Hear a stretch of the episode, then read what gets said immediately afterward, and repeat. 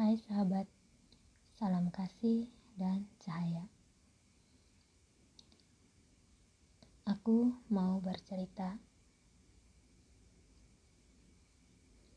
Aku berpikir, dengan aku merantau ke Hong Kong, segala sesuatunya akan menjadi lebih mudah. Tetapi ternyata aku salah. Masalah demi masalah datang silih berganti. Aku dibombardir tanpa jeda. Kalau majikanku baik dan sayang kepadaku. Setiap hari ulang tahunku dirayakan. Aku dibelikan kue tar ulang tahun, dikasih angpau, dan ditraktir makan di restoran sesuatu hal yang jarang dilakukan keluargaku untukku. Hanya sekali orang tua kandungku merayakannya saat aku masih kecil.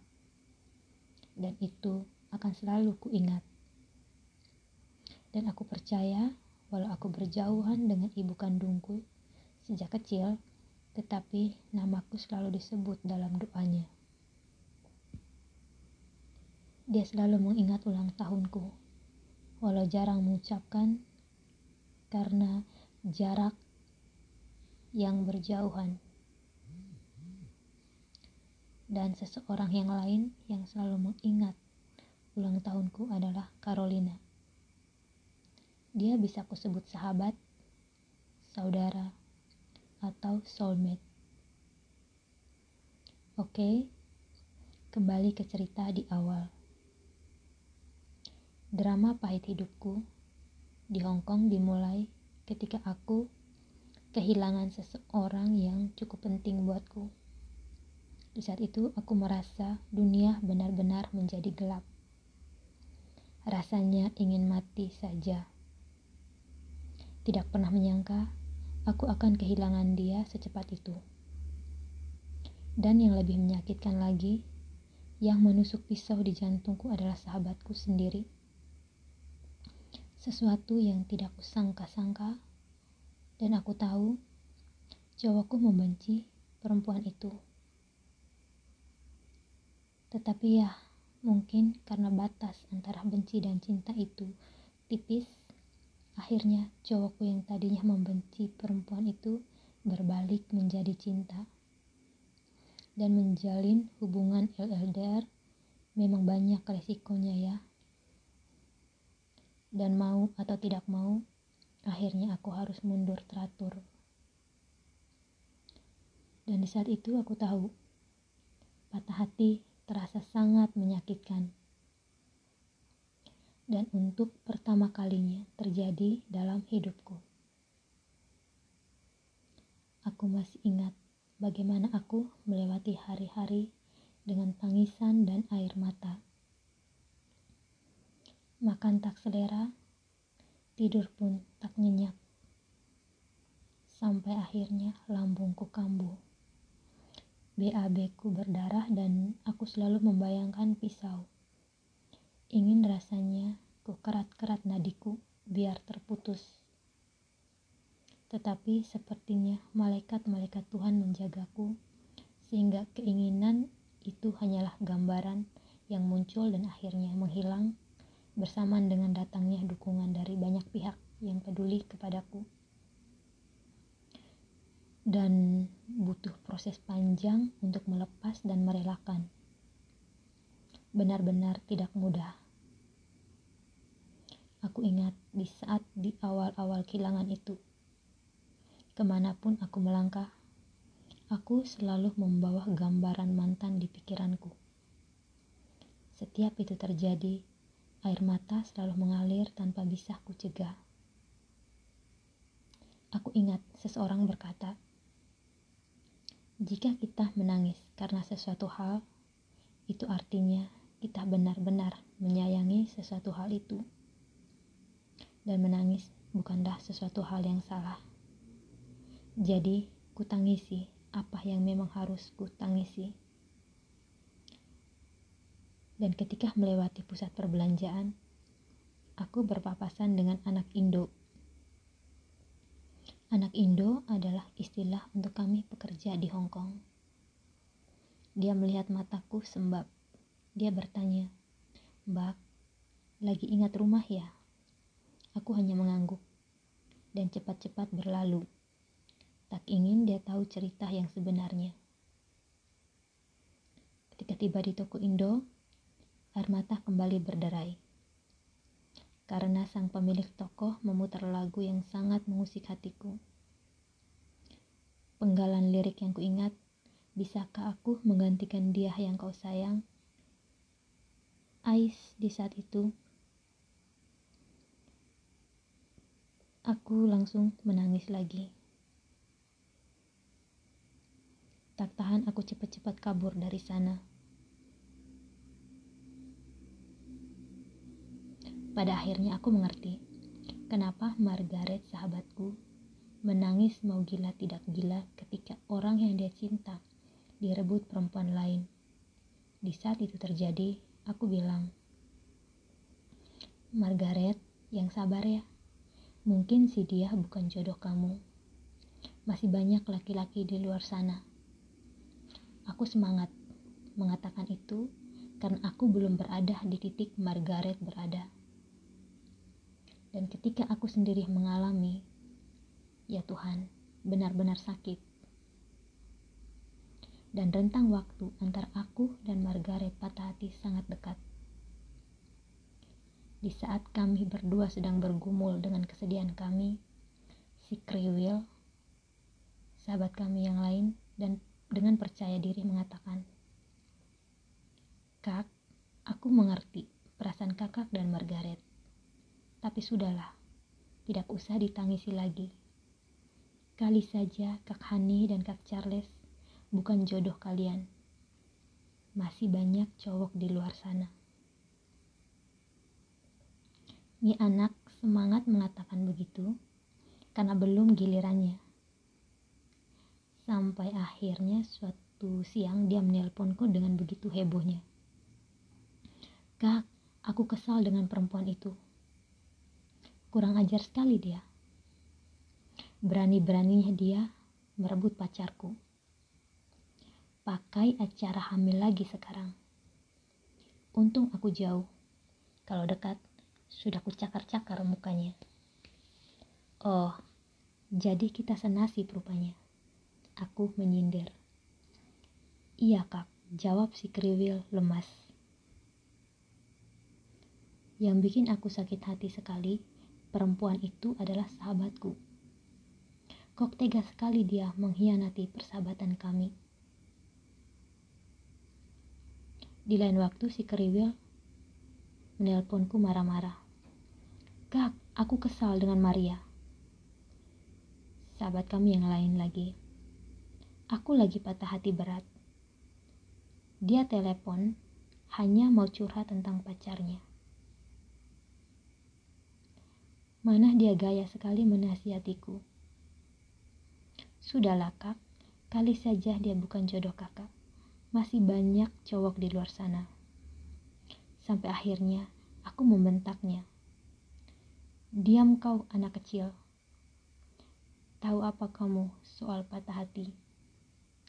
Jatuh cinta saja masih dalam proses belajar. Jadi jangan gaya menasihati kami yang sudah lebih dewasa. Cerita si keriwil kepadaku. Si Maria memang masih tergolong muda. Dan di saat aku, Margaret, keriwil patah hati, Nana teman yang satunya lagi menyindir kami. Kalian bertiga memang cewek-cewek bodoh. Baru pacaran sudah percaya mati punya bakal dinikahin. Sekarang lihat kenyataannya. Ditinggal pergi kan? Mana kalian sudah berkorban banyak lagi. Yang satu mengirim HP mahal. Dan itu Margaret yang lain mengirim uang. Yang mengirim uang, aku dan si kriwil.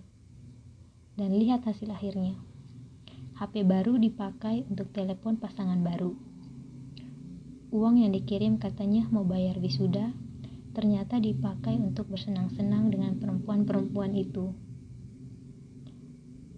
Kakak dari mantanku sempat malu hati kepadaku, dan aku tidak berani mengadukan hal tersebut kepada kakakku yang polisi yang tinggal satu kota dengan mantanku, karena hanya akan menambah masalah. Kakakku pasti akan meminta kembali uangku, dan sudah pasti sang mantan dihajar dan aku juga pasti akan dimarah habis-habisan juga. Jadi ya sudah, aku menerima kebodohanku. Dan belakangan si Nanah menelpon. Kak, sakit hatiku kak. Aku bertanya, kenapa? Dia menjawab, si Roni, kak, selingkuh dengan temanku. Oh, ternyata kamu patah hati juga ya? Iya kak, jawabnya. Enak kan? Patah hati? Rasanya seperti makan coklat kan? Sindirku. Tidak enak, Kak. Jawab Nana. Kemarin saja ya kamu mengolok-olok kami. Sekarang kamu merasakannya sendiri. Kataku kepada Nana. Kemarin itu aku belum tahu kak kalau patah hati itu sakit kata Nana. Dan aku terus menggoda, menggodanya dan lucu sekali akhirnya kami berempat patah hati di waktu yang hampir bersamaan. Kurang ajar sekali ya keempat laki-laki itu. Baru ditinggal sebentar sudah pada putar haluan. Tunggu saja saat aku pulang. Kubawakan bom atom dari sini kuledakan mereka terlebih perempuan-perempuan itu. Kuledakan sampai bulu-bulunya hangus. Si kriwil memproklamirkan cita-citanya.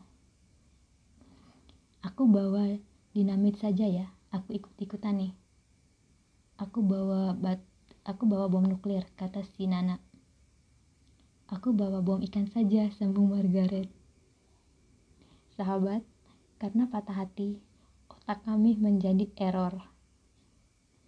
Dan beruntung aku tidak jadi bunuh diri saat itu. Kalau itu terjadi, mungkin saat ini aku sudah menjadi hantu dan gentayangan ke mana-mana. Momen di mana aku akhirnya bisa merelakan mantanku adalah ketika aku menonton film Taiwan, di mana si, si tokoh A yang begitu mencintai si B tetapi ternyata si B mencintai si C, bahkan menikah dengan si C, dan si A akhirnya merelakan si B menikah dengan si C, bahkan dia berbesar hati untuk hadir di pernikahan si B dan C. Film ini benar-benar menyembuhkanku setelah dua tahun aku bergumul dalam kesedihan. Setelah itu, aku sudah tidak lagi mau membawa mantan di pikiranku apa pun yang terjadi dengannya, hidupnya bahagia atau menderita dengan perempuan itu sudah bukan menjadi bagianku untuk memikirkannya. Dan seperti yang ku sampaikan, drama pahitku terjadi beruntun. Setelah kehilangan seseorang yang penting ini, temanku sempat merekomendasikan aku untuk menjalin hubungan dengan seseorang yang lebih dewasa dariku. Saat itu komunikasi antara aku dan cowok itu terjalin baik. Karena memang ada yang harus kami bahas dan temanku ini katakan mempunyai waskita. Bisa membaca orang dan dia sangat menyarankan aku untuk menjalin hubungan dengan si cowok tersebut. Tetapi aku menolak. Aku senang berkomunikasi dengan cowok itu, tetapi untuk urusan hati aku belum siap. Dan akhirnya aku sempat menghindar. Tetapi temanku terus mendorongku sampai dia rela membelikanku pulsa supaya aku mau menelpon cowok itu. Karena menurut dia, cowok ini lagi menunggu ku telepon karena sudah terbiasa berbagi cerita denganku. Aku sempat bertanya kepada temanku itu, kenapa sih kamu begitu ngotot untuk menjodohkanku dengan cowok itu? Katanya, karena dia laki-laki baik. Dan temanku lebih setuju kalau aku dengannya tapi aku bilang aku tidak mau. Temanku bilang lagi, pelan-pelan saja. Nanti kamu bisa menerima. Dan dengan menjalin hubungan dengan si cowok itu, aku diharapkan bisa melupakan mantanku. Seiring waktu, aku mulai terbiasa dengan keberadaan si cowok tersebut. Dan benar, aku mulai bisa melupakan mantan. Tapi sayang, Dewi Fortuna belum berpihak kepadaku. Temanku juga kaget dan temanku juga bukan Tuhan yang bisa memutuskan hidup seseorang. Dia hanya melihat cowok itu baik. Tetapi ternyata cowok itu punya perjalanan hidup sendiri dan saat itu memang belum sempat jadian, masih lebih ke pendekatan. Dan akhirnya aku patah hati lagi dan aku kembali mengingat mantanku. Belum sembuh luka karena patah hati dua kali, datanglah kabar dari rumah. Bapakku meninggal dan aku tidak bisa hadir saat itu. Aku hanya bisa menangis dan belum selesai berduka, kakakku terkena masalah. Aku diminta bantuan finansial. Aku bersedia membantu. Tetapi sayang, uangku dipinjam teman dan belum dikembalikan. Bolak-balik aku menelpon temanku, tetapi hasilnya nihil.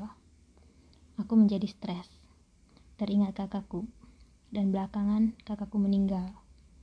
Itu benar-benar membuatku terpukul dan yang kusesalkan ketika terakhir kali dia miss call aku tidak menjawab dan tidak menelpon balik.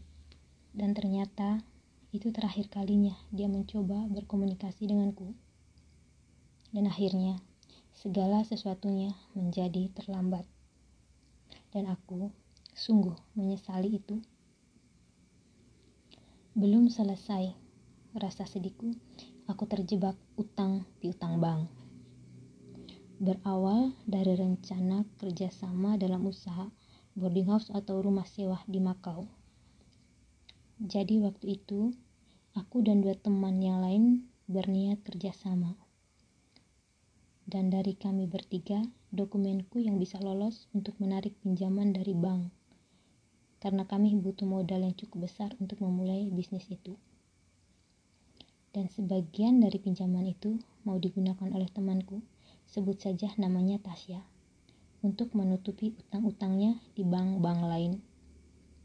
Atas nama persahabatan, aku dan teman yang satunya sebut saja namanya Ratna, menyetujui untuk membantu Tasya dan berharap hasil dari usaha itu yang dipakai untuk membayar pinjaman bank, dan Tasya ikut bertanggung jawab membayar pinjaman bank dari gajinya ketika bekerja di Makau. Tetapi sayang, usaha itu tidak berjalan sesuai rencana. Di awal memulai sudah terjadi keributan, dan pada akhirnya aku mengundurkan diri. Tapi aku meminta kepada Tasya untuk bertanggung jawab dengan pinjaman bank. Aku mau terlibat dalam usaha itu karena berharap ada pemasukan tambahan dan dokumenku yang bisa diterima oleh pihak bank. Dokumen kedua temanku sudah di blacklist oleh bank dan dengan aku terlibat dalam usaha itu, aku berharap Tasya akan lebih mudah mengembalikan uang-uangku yang dipinjamnya sebelumnya. Tetapi rencanaku gagal total. Bukannya mendapat tambahan, malah terjebak utang. Tasya mulai menunjukkan tabiat aslinya. Di awal, dia mau bayar, tetapi setelah itu, aku harus pontang-panting sendiri. Aku gali lubang, tutup lubang untuk menyelamatkan diriku. Karena berbahaya kalau sampai aku bermasalah dengan pihak bank. Aku semakin membenci Tasya karena sudah membuat hidupku susah. Dari awal bekerja di Hong Kong, dia sudah sering meminjam uangku. Awalnya, aku tidak pernah bisa menolak. Dan bukan hanya aku yang menjadi korban. Banyak teman-teman yang lain. Dan di saat Tasya mempunyai uang, dia lebih mementingkan urusannya sendiri daripada membayar utangnya. Kalau ditagi, bilang tidak punya uang. Kerjaan bermasalah, Pokoknya ada saja alasannya. Gara-gara Tasya, insomniaku semakin parah. Bagaimana tidak? Gajiku katakan 6 juta tiap bulan. Tapi aku harus membayar utang 8 juta tiap bulan untuk tiga bank berbeda. Yang satu bank cicilannya kecil. Di lain pihak, aku harus membayar regis adikku yang kuliah farmasi. Aku juga harus mengirim uang makan dan kos bulanannya. Dan aku sempat berniat membantu membiayai keponakanku karena belakangan kakakku meninggal. Jadi bisa dibayangkan bagaimana frustasinya aku saat itu. Tapi aku tidak menyerah. Aku selalu mencari cara untuk bisa menutupi utang-utang itu. Aku sampai meminjam uang dari teman-teman kuliah adikku. Aku terharu karena mereka bersedia membantuku. Mereka patungan beberapa orang, kemudian uang-uang itu dikirim via Western Union ke Hong Kong. Begitu gajian, aku kembalikan uang mereka dengan sedikit bonus karena mereka sudah berbaik hati menolongku. Di lain waktu, aku meminjam uang kakakku. Bahkan pernah kakakku meminjam uang temannya untuk diberikan kepadaku. Dan aku tidak pernah menyangka. Aku yang tidak suka berutang malah terjebak utang.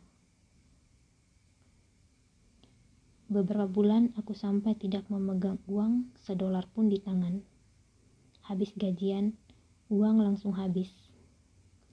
Aku sempat menangis karena aku bekerja dari pagi, jam 6 sampai tengah malam. Tetapi jarang menikmati hasilnya. Dan bisa ditebak akhirnya Rencanaku untuk melanjutkan kuliah gagal total. Jangankan kuliah S1. Sorry, jangankan kuliah S2. S1 pun tidak berhasil. Bersyukurnya setelah perjuangan panjang dan mengorbankan banyak hal, akhirnya utang piutang berhasilku selesaikan. Dan begitu kontrakku selesai, aku putuskan untuk pulang. Tak mengapa tak membawa banyak uang. Dan aku terpaksa membatalkan niatku untuk kuliah. Dan aku tidak mau menagih uangku ke Tasya.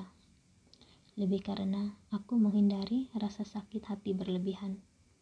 Bahkan aku sampai malu sendiri. Aku yang memberi pinjaman, tetapi aku yang harus menanggung malu. Aku juga sempat mempercayakan keluarga Tasya mengelola hewanku. Awalnya aku senang mendengar kabar hewan-hewanku sehat. Tetapi akhirnya ada kabar bahwa semua hewanku mati. Awalnya aku percaya, tetapi belakangan aku mulai ragu. Hanya aku memilih mengalah. Dan menjelang kepulanganku, ternyata Tasya bermasalah di Makau.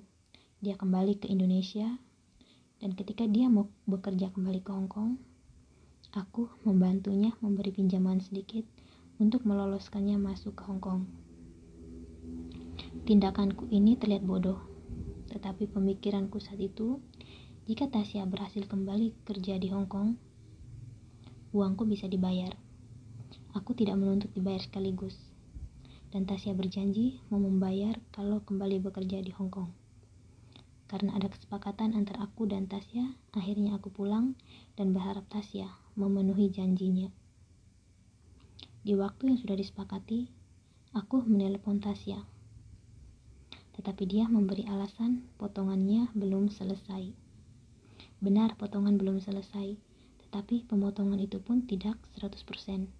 Dari sisa potongan itu, kalau ditabung selama 3 bulan, bisa membayar cicilan hutangnya kepadaku minimal dirupiahkan bisa 4 juta atau 5 juta. Dan kuniatkan waktu itu untuk membayar wisuda adikku. Tetapi karena dia ingkar janji, akhirnya aku putuskan untuk kembali ke Hong Kong. Karena uangku tidak cukup untuk membayar wisuda dan biaya praktek yang mahal. Dan aku benar-benar tidak mau lagi menagih uangku di Tasya. Aku kembali ke Hongkong dan bekerja di majikan lain.